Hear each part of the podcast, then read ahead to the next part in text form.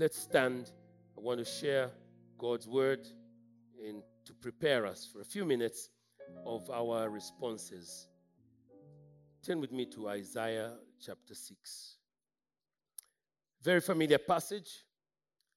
We'll read that and a companion passage in John chapter 12, which is extremely unique.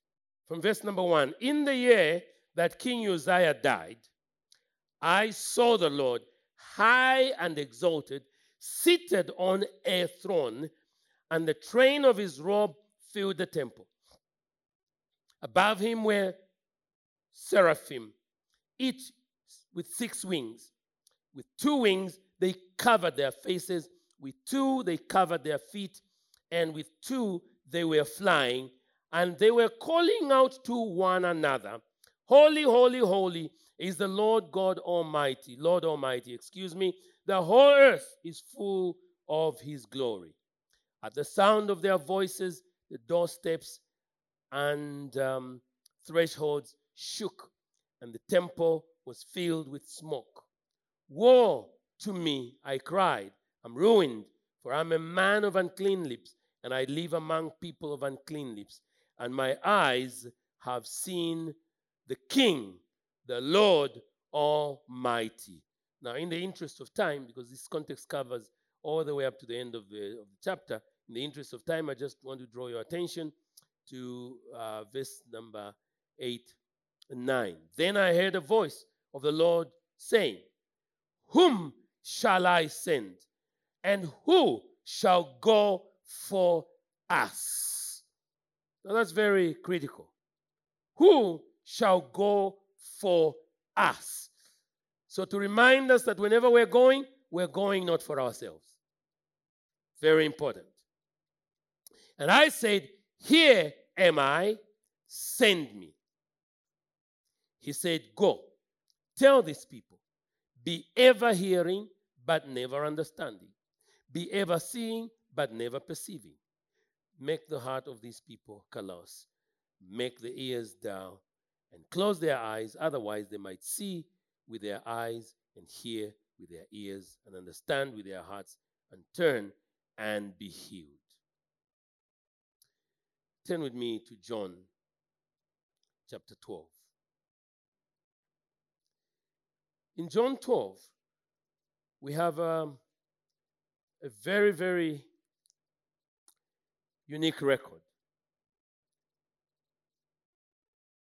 of the passage that we just read. But it doesn't end there. This passage links with the prophetic message of Isaiah 53. So the context beginning in verse number 37. Even after Jesus had performed so many miracles, many signs in their presence, they still would not believe him. This was also to fulfill the word of Isaiah the prophet. This is a very clear indication of how the New Testament links with the Old Testament. Lord, who has believed our message? That's Isaiah 53 in forecast there. To whom has the arm of the Lord been made bare or been revealed? Memorize it in the New International, in the King James Version. For this reason, they could not believe. Because as Isaiah says elsewhere, now that elsewhere is here. Okay? As Isaiah says elsewhere, he has blinded their eyes and hardened their hearts, so they can either see with their eyes, nor understand with their hearts, nor turn and would and I would heal them. Now that is capturing part of what was mentioned here in Isaiah 6 at the last part. Can you see that?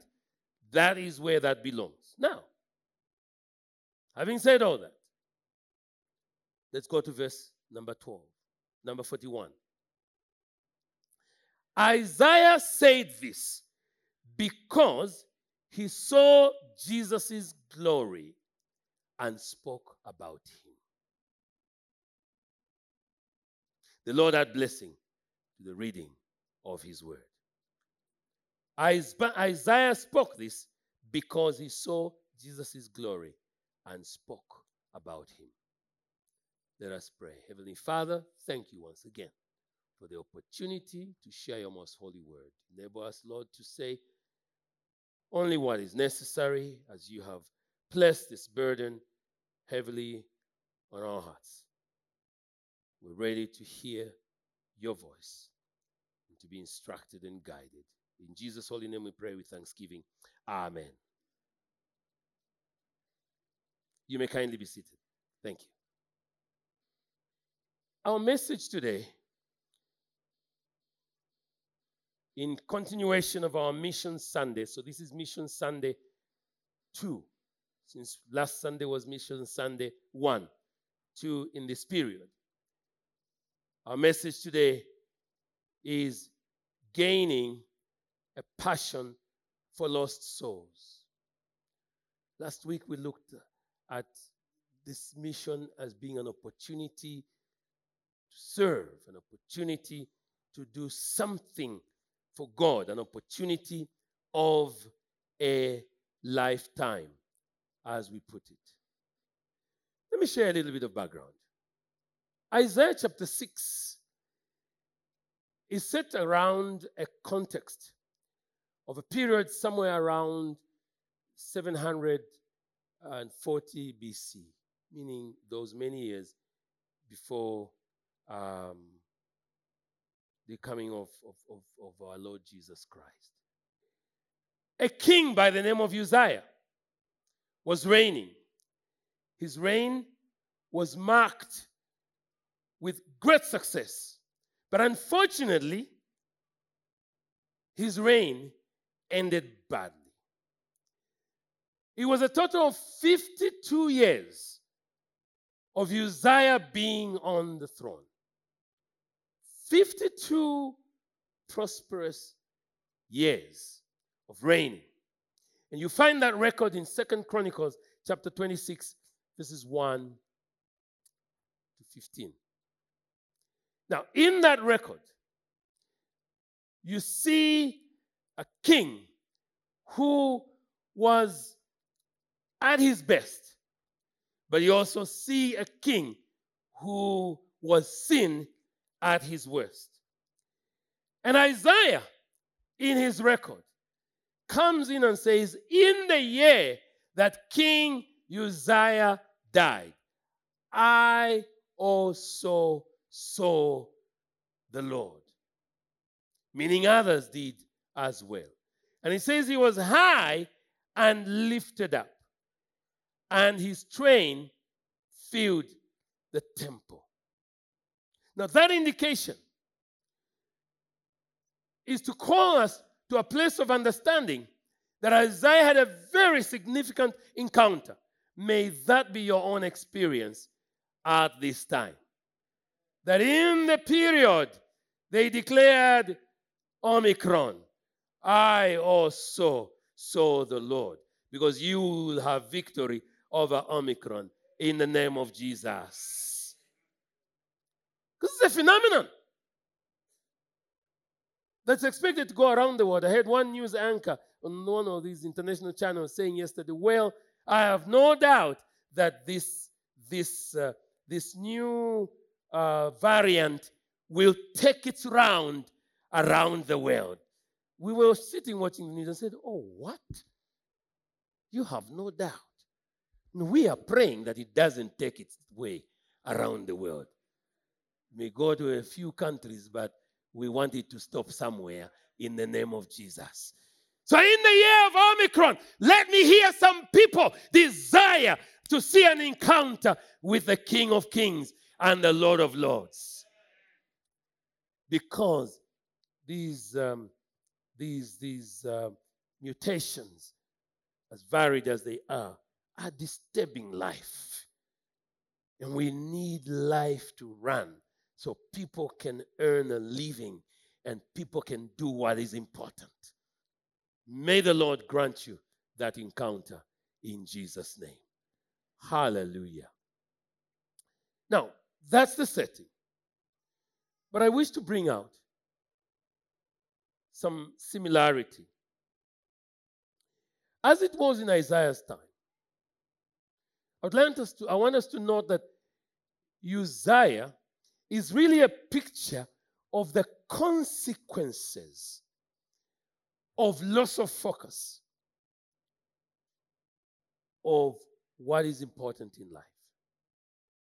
How could a king who was so prosperous and successful for a good 52 years suddenly end badly? Somewhere Uzziah lost focus. And it's a picture of what happens in life. They say pride goes before a fall.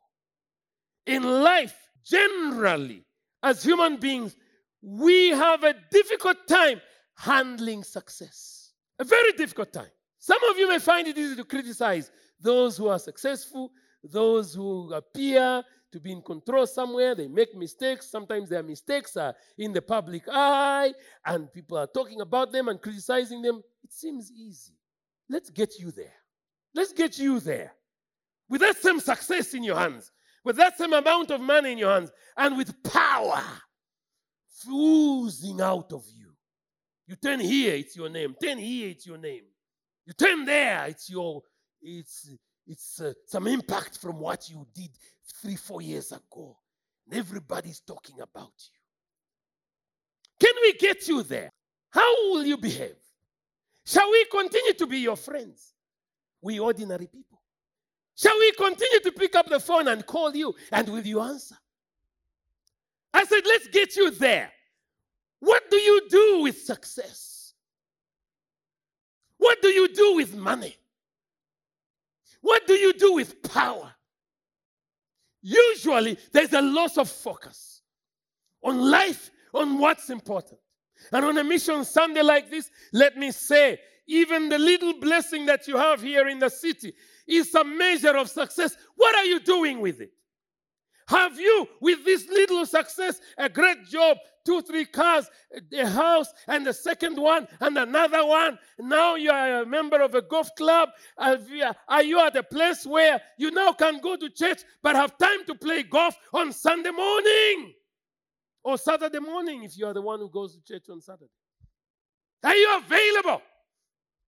To pick up a tract and go knock on someone's door and to say, Jesus loves you. What do we do with just this little success? Director, manager, CEO. Well, thank God for those very important things that we achieve in life. But I have seen that over time, these things blind us. And when we don't receive the respect we desire, when people don't recognize us as we ought to, somehow we lose focus. And we are unable to open our eyes to the needs that are around us. Uzziah, at some point, lost that focus. The similarity I see is that our loss of focus on what is important. And to us, what's most important is the central mission of Jesus Christ. And when we lose focus of the central mission of Jesus Christ, the result is a loss of passion for souls. I am talking to people here today who understand what I'm talking about.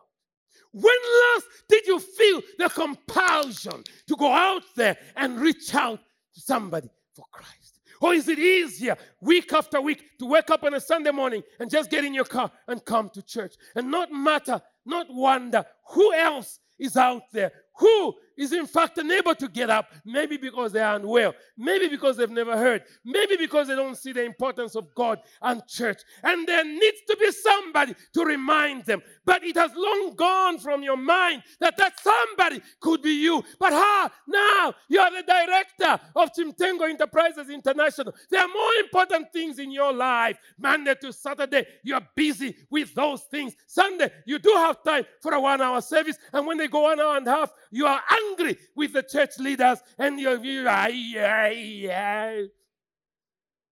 Do you have time for what's important in life? Is this what a little promotion in life will do for you? Is this what a little extra business acquisition or business success will do to you? Last did you wake up and feel in your heart, oh God, that people might come to know you? When last did you open your eyes and see what Jesus talked about in Luke chapter 10 and Luke chapter 11 out there? When in Luke chapter 10, when he said, Look out, look out, lift up your head, look at the harvest, that it is ripe. Harvest is ripe, and that the laborers are few. And he said, Pray ye therefore to the Lord of the harvest. When last did you get up and just feel, oh God, send someone? And maybe God is saying, You are the one I'm sending.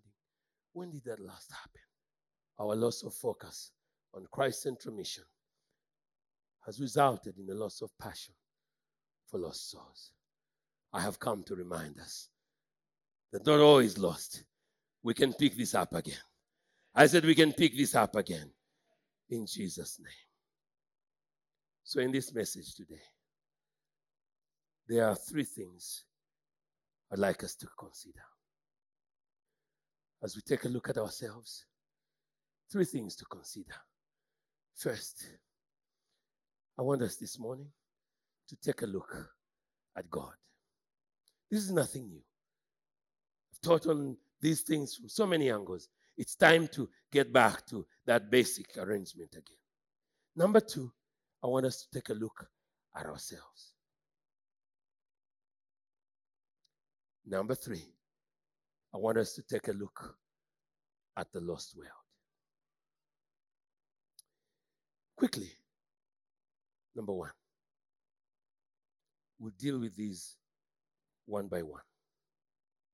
Taking a look at God. What we see in Isaiah chapter 6, verse 1 is Isaiah having this encounter with God. And I would like you today to take your eyes off who you might be in society, who you have become, who I have become. On this Sunday morning, I want us to take a look at God. We began by reminding ourselves of the pandemic and the new variants seriously, let's take a certain look away from Omicron and let's take a look at God. Because when we see God in His perspective, in His reality, uh, we can handle ourselves and handle everything else around us. How about that? Hallelujah. Three things struck Isaiah when he took a look at God. First, the Bible says I saw the Lord. He was high and lifted up. And when you look at the first segment of verse 1, the Bible says, Isaiah saw the Lord seated on a throne. That's number one. The second thing that struck Isaiah is that the Lord was high and exalted. The third thing that struck Isaiah was that there was what he calls a train of his robe that filled the temple. Essentially, that's the presence of God. That's the presence of God. So, in applying these three things that struck Isaiah, you and I can see obviously that in taking a look at God, we must see Him as enthroned, ruling, having dominion. And if He's enthroned and ruling, He requires that you and I honor and worship Him. There's no way we can take a look at God and keep keep worshiping ourselves and keep focusing on ourselves and keep forgetting about the needs of others. Like I said, let's get you there with all the success around you.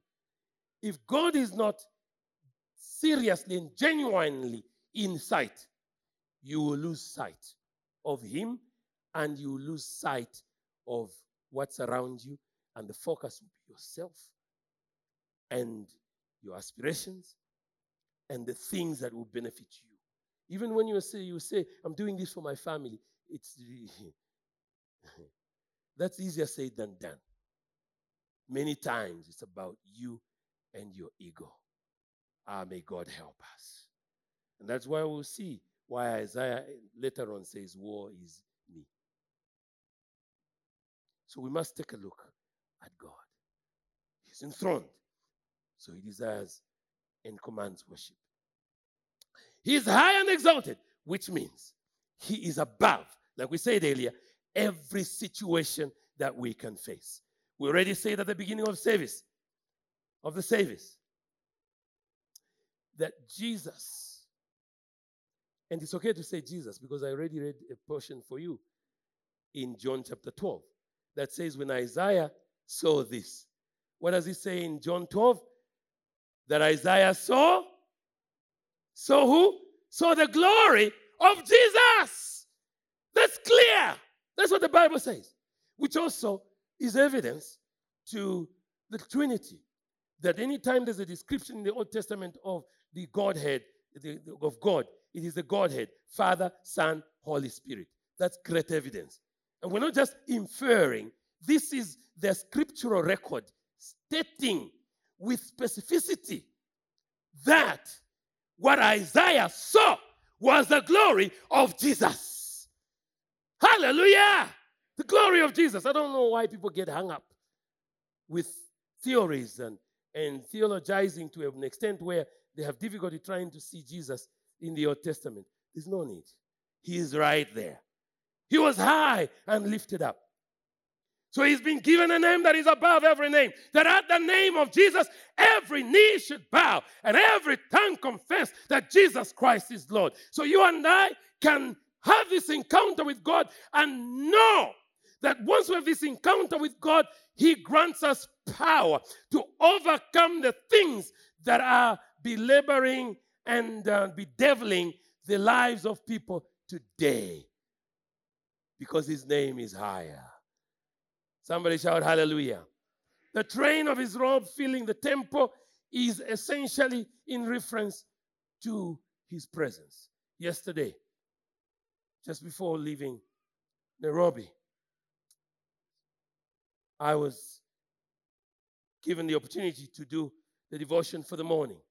One of the things that the Lord had brought to my heart to share with God's servants there was to do with this, this quest for his presence. I made reference to the story in Second Samuel where David was together with his uh, military men, and uh, in order for them to conquer the site where the Jebusites were, in his military strategy, David observed that there was a shaft. So they prepared that shaft. The place was mountainous, very mountainous. And to be able to approach where the Jebusites were, could not be done without the enemy picking you out visibly from far. So they had to come up with a strategy. And David found out there was a shaft that was going underneath. And they prepared that shaft so that his men were able to go. And it's believed that this was like a tunnel. They were able to go underneath somewhere. And this tells you that the kind of engineering you hear about today that deals with tunnels didn't just begin today. It was there many years ago. Many, many years ago. And so they went through that tunnel and sort of crept up on the, um, the, the, the, the enemy. And Joab led that charge, and eventually they discomfited the enemy. Spiritualizing that. Bible talks about, so this was a, a, a secret tunnel. The Bible talks about a secret place a secret place. You and I abiding in the secret place. He who dwells in the secret place. That secret place, that secret place. When you abide under the shadow of the Almighty, that is the secret place we are talking about. A secret place where you are seeking His presence. His presence matters. You cannot get up and go out there and do the things that you need to do without His presence. But genuinely, when you see Him on His throne, genuinely, when you see Him high and lifted up. Your eyes will look beyond the things around you, and there will be that level of humility inside you to desire the presence of the Lord. It is like the way Moses felt it at one point in his leadership of God's people. He knew that he had to be in that secret place where God could hide him in his pavilion. The psalmist talks about that as well. And he was able to say, Unless you go with us we will not go up thence. And God's presence must be a yearning and a desire in your life. And when you have God's presence, beloved, you will not lack in a passion for souls. Somebody shout hallelujah. And, and as we close this bit, so I can tackle the other two items quickly, we cannot miss some complementary lessons in verse 2 that we can pick up from the seraphim, the seraphs that um, Isaiah saw. He saw a picture of these seraphs, and it says there that with the wings that they had, with two, they were covering their faces. With two, they were covering their feet and then they were flying. A reminder here that covering their faces is a picture of humility before God. There is no way we can see Him without expressing a sense of humility. Covering their feet, in a sense, with their two wings, we have taught before, is a clear reference to service for God. How beautiful upon the mountain are the feet of him who brings good news. Hallelujah. And the men are going to Samfya this week with beautiful feet to do his good work. May that be your portion in Jesus' name. They are flying may speak of what we consider to be ongoing activity of proclaiming God's holiness and glory. And that should be your occupation, my occupation on a daily basis. Somehow, you and I must find ourselves on our knees, humbly calling upon Him, saying, Holy, holy, holy, Lord God Almighty. This kind of thing is not a programmed thing in the service where we say, now let's kneel, now let's get up. Not at all. It comes as a direct response to your encounter with God. As you encounter Him and you face Him and you see your finiteness, finiteness, your smallness, our smallness, versus his greatness, his being lifted, we can see that there is nothing else that we can do there but humble ourselves before God. And the Bible says, Humble yourself before the mighty hand of the Lord, and he will lift you up. But as we talk about flying, let me encourage you to fly. Ongoing activity.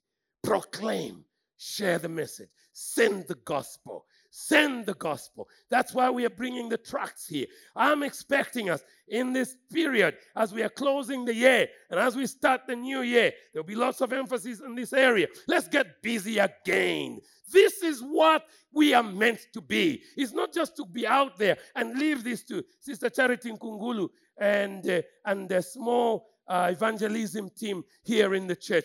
This is for everybody. Every one of us must be flying in that sense, getting busy, onward activity of sharing the message.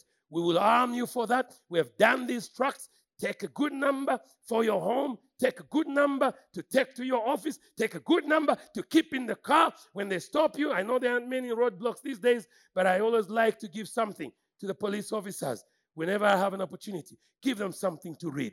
There must be this preoccupation with sharing the message of Jesus Christ. That leads me to uh, the next item. So we've just concluded there with taking a look at God and seeing the three things that struck Isaiah and the three lessons we learned from the seraphims and uh, what is conveyed to us. Let's take a look at ourselves, which was the bigger side of things for today. Isaiah in verse number five says, War is me.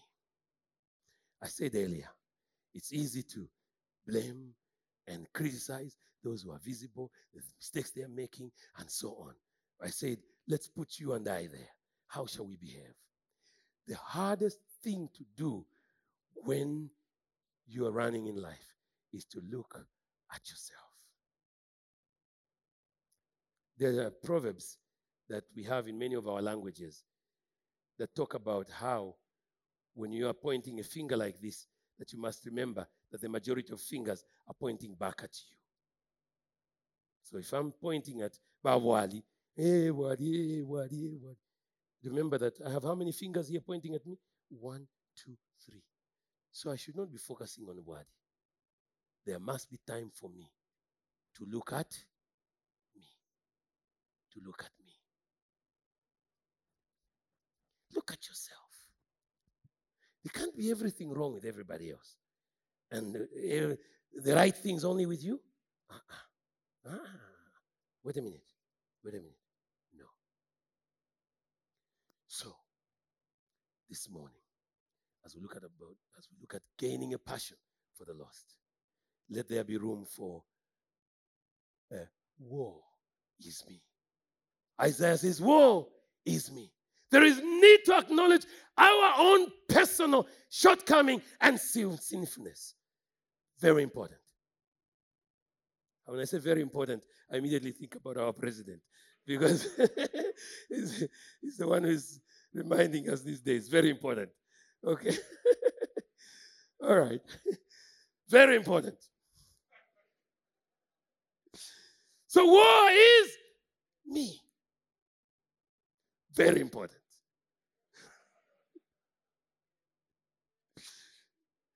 There must be a place where you look at yourself critically.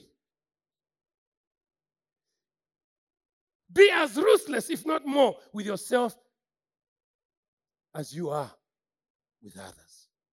We are experts at being ruthless with others. How about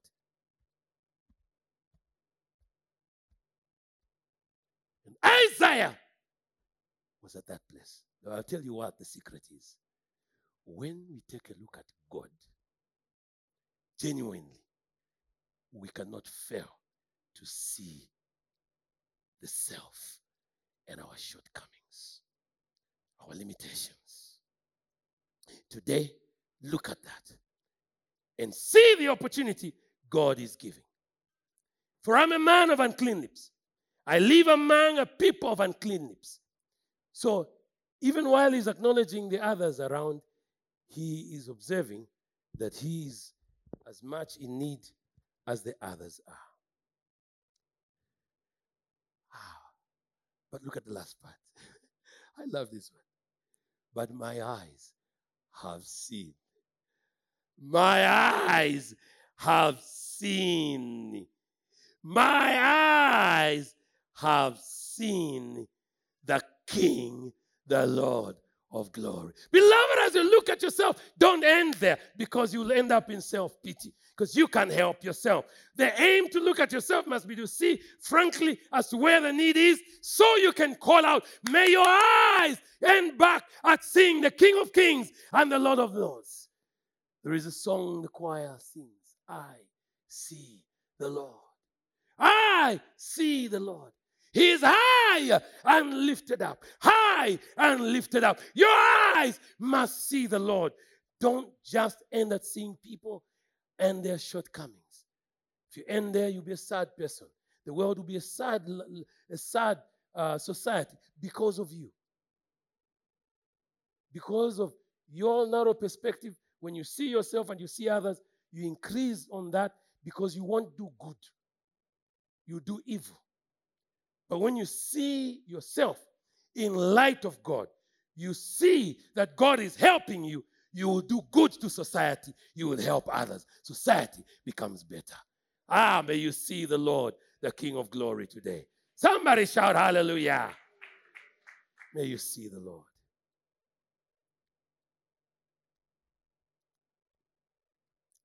Lastly,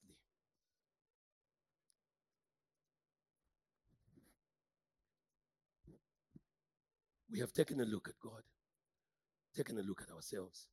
Lastly, let's take a look at the lost world. It's a question I've asked before in one of my writings. I picked it up so I could ask it again here.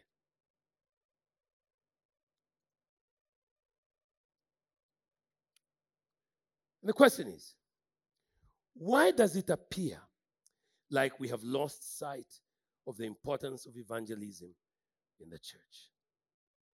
I have a few answers. One of the answers is that I believe we, we've allowed a lack of understanding of the lostness of mankind and the reality of hell.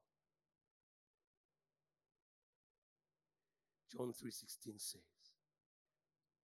For God so loved the world that he gave his only begotten son, that whosoever believes in him should not perish but have everlasting life. So should not perish. Meaning, if they don't receive God's love by us sharing the word with them, they are lost. So somehow we have lost touch with the reality of the lostness of mankind. So, what has happened is that in some places, there's even a, a, changing of the message. They now talk about the fact that God, who created this world, can't be so unkind. You know, a loving God sending his own creation to hell. No, God can't do that. So there's a there's a there's a message going out. And some people are allowing that. No, the reality of the lostness of mankind still exists. And you and I are the ones to close the gap by sharing the gospel. Hallelujah. Sharing the gospel. Now, this does not mean we go out and appear heartless and tell everybody you see you are lost. You are lost. You are lost. And you, you are lost. No, no, no. We are supposed to go there with an answer. It's the love of Jesus Christ. The love of Jesus Christ is what compels us. We can talk about the lostness of mankind, but quickly share the fact that if they receive Jesus, they don't have to go into a lost eternity. Sometimes, genuinely, it is a lack of knowledge of how to witness for Christ. So, in this end of year time, as well as in the coming portion of the new year, we will re emphasize again Christ's command to all of us and create room for teaching people how to witness. Christ's command in Acts chapter 1 is very, very clear how he called his people to go take this message. And verse number 8, Acts 1 8, you know very well, talking about the fact that um, they would be witnesses. You and I are supposed to be those witnesses. In addressing this question, I have taught before that Mark 16, verse 15, discusses what I consider to be the normal Christian life. And the normal Christian life is supposed to be filled with witnessing, with signs following. So, like we've said before, sometimes in the church you find somebody who goes, makes a visit at the hospital, and a, a sick person is healed instantly. The person comes back and starts healing, hospital healing ministry. And then they break away from the church. Because seemingly something has happened for them which they don't see happening in the church. But I have said, the normal Christian life, according to Mark chapter 16 and verse 15, is that these signs shall follow them that believe. And doesn't mean that them, them who have these signs must now form ministries. This is the normal Christian life. It should not surprise you to go and lay hands on the sick and the sick recovering. That's the normal Christian life. To preach and blind eyes see. That's the normal Christian life. Somebody shout hallelujah. Signs following is not just for preachers, we are all his witnesses. So, my reading, this is part of what I've written before. My reading is that we are focused on what is considered cheap grace, which is when we preach a non Christ centered gospel, or when we preach forgiveness without requiring repentance. Because that is existent. Or when we preach baptism without church discipline.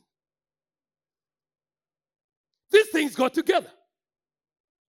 We talk about baptism, showing the fact that we are now saying we're buried with Christ, we're living a new life. That must be followed by that consistency. And where that consistency is not there, church discipline has to be applied. Those are the balances. We have to have that. So, my reading is that our situation is aggravated by this imbalance. I also see that our situation is aggravated by the fact that we tend to pronounce communion without confession.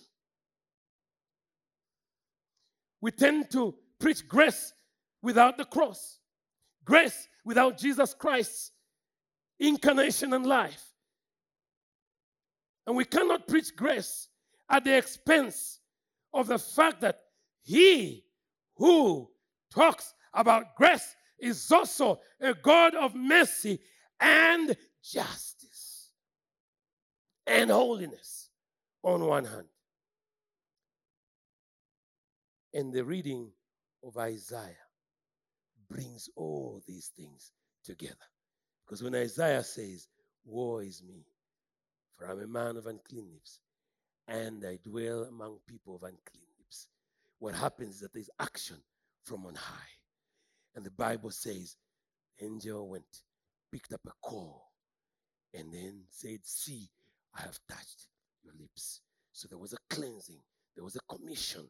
And this is calling for a return, a return to grace, which is as costly as us making sure that the scriptures are at the center, as given in the scriptures. Luke chapter 9, verse 23, we must consider the cost of discipleship. No one can come to him and follow him without denying themselves, denying themselves, denying yourself, denying myself, taking up the cross and following him. That's the balance. Ah, may God give you that opportunity and may it be your portion today in Jesus' name.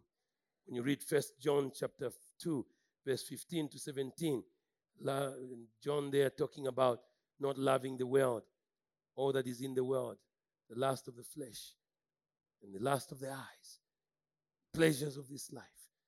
All these things will pass away, but he who does the will of the Father abides forever. And so when I look at Isaiah's message, it's a very simple call. It's a call it's a cleansing, it's a commission. It's a call followed by cleansing, a call followed by commission. And you and I today can be cleansed. We have a general call to open our eyes and see the Lord. Can't help but think about the words of Keith Green. Open your eyes. Open your eyes to the things around you.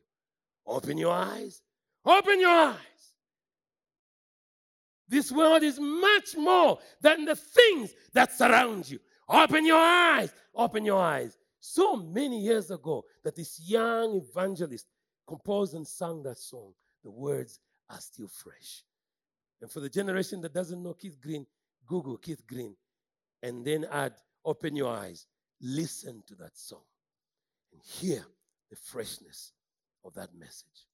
Today, beloved, on this Mission Sunday, I bring a call for us to focus again on this commission and on this cleansing.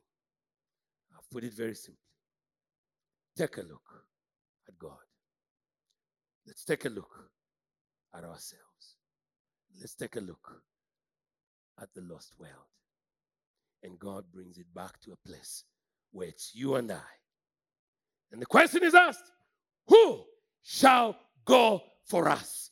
Indicating clearly, beloved, men reminding you today, you and I must be reminded that when we go, we are not more holy than those who remain here. They have supported us, they have given, they are sending us. We are going on behalf of everyone else. We don't go for ourselves. That is why the question was asked from heaven Who shall go for us? The agenda is for heaven. The agenda is not us. Last week we said, Not unto us. Psalm 115, verse 1 to 3. Not unto us. It is not for PLG, not for Northmead Assembly. It is not even for God is Able Assembly at Musaila Junction. It is for heaven. And so as we go out this week, man, God is supporting his agenda. He on whose behalf you are going is supporting your agenda. Now we are privileged to have people who have just graduated from a class that teaches diplomacy.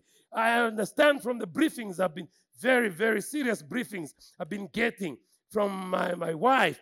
I understand that you've been schooled into understanding the role of an ambassador. An ambassador is not about themselves, it's about selling the agenda of the country that has commissioned them. Their manners, their etiquettes, their ways to speak, ways to, to do things, ways to address. All those things are around that whole etiquette. And you and I are ambassadors for Christ. And the Bible here stating clearly shall go for us. So I see heaven for a while and God asking, Who shall go for us to Musaila Junction? Do you think Musaila Junction features in heaven? Oh, yes, my dear friends. I know when we read the Bible, sometimes we don't immediately connect our locations with what God's agenda is. God has Musaila Junction in his mind and he's asking, Who shall go for us? Who shall go for us? This is in evidence again of the Godhead Father, Son, Holy Spirit. They're there in plural. Who shall go for us? Who shall go for us? And Isaiah said, Here am I, Lord. Send me. Send me. Send me. Some of you have answered already, saying, Send me. Let not money be a barrier. Let not time be a barrier. Those of you who can't go because of time, right now, I'm giving us an opportunity. We're going to take our final missions offering, giving sacrificially to support every aspect. And we believe that what we, what we want to do in these three, four days when we're done, we want to leave God's people there blessed spiritually, but also blessed physically because they will have a church that is completed. I also want to say to you, we're we're, we're carrying clothing and so on. So let's see this week, we only have today and tomorrow. Really, bring clothing, shoes, uh, dresses, jackets, shirts. Don't bring stuff. Okay, I know that it's stuff that you you you're giving away, but don't bring stuff that you yourself can't use. Bring something you can be able to use so someone else can use it. It's called sacrifice. So I don't expect you to bring a shirt which is torn on one side say bakayabila. Uh, uh, uh. No, we don't do that. We don't do that. You be light and use it, but give something that you would like yourself to receive. Hallelujah. So be gathering those things, beloved. What a privilege. And may you and I gain a passion for souls. To speak specifically to young people. Young people, hear me. You know, I came to Christ, as you know, at age 14 as a young man. Somebody invested. I've told you of Mr. Neston Tambo. I still want to get him here someday. He's in Mukushi. That's the man that preached the message to me.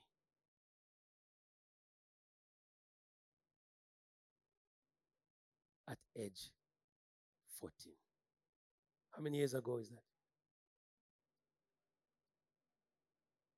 How many years ago is that? Okay, so I excuse you, you don't know my age, so you can't guess the. The year was 1977. How many years ago is that?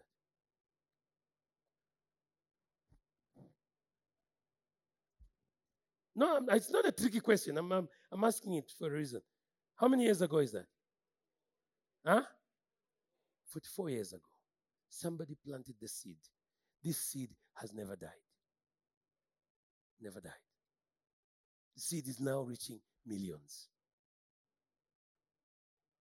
So start now, young people, and be there for your friends.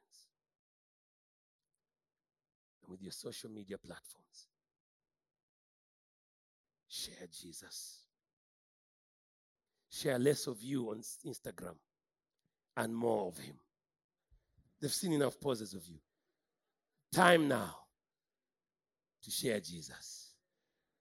Hallelujah. Time to share Jesus. Time to share Jesus. And you young people can go much further than we will ever have because of the prowess and the acumen God has put inside you. So may it be your portion. In Jesus' name. Amen. Thank you, beloved. Let me ask the choir to come.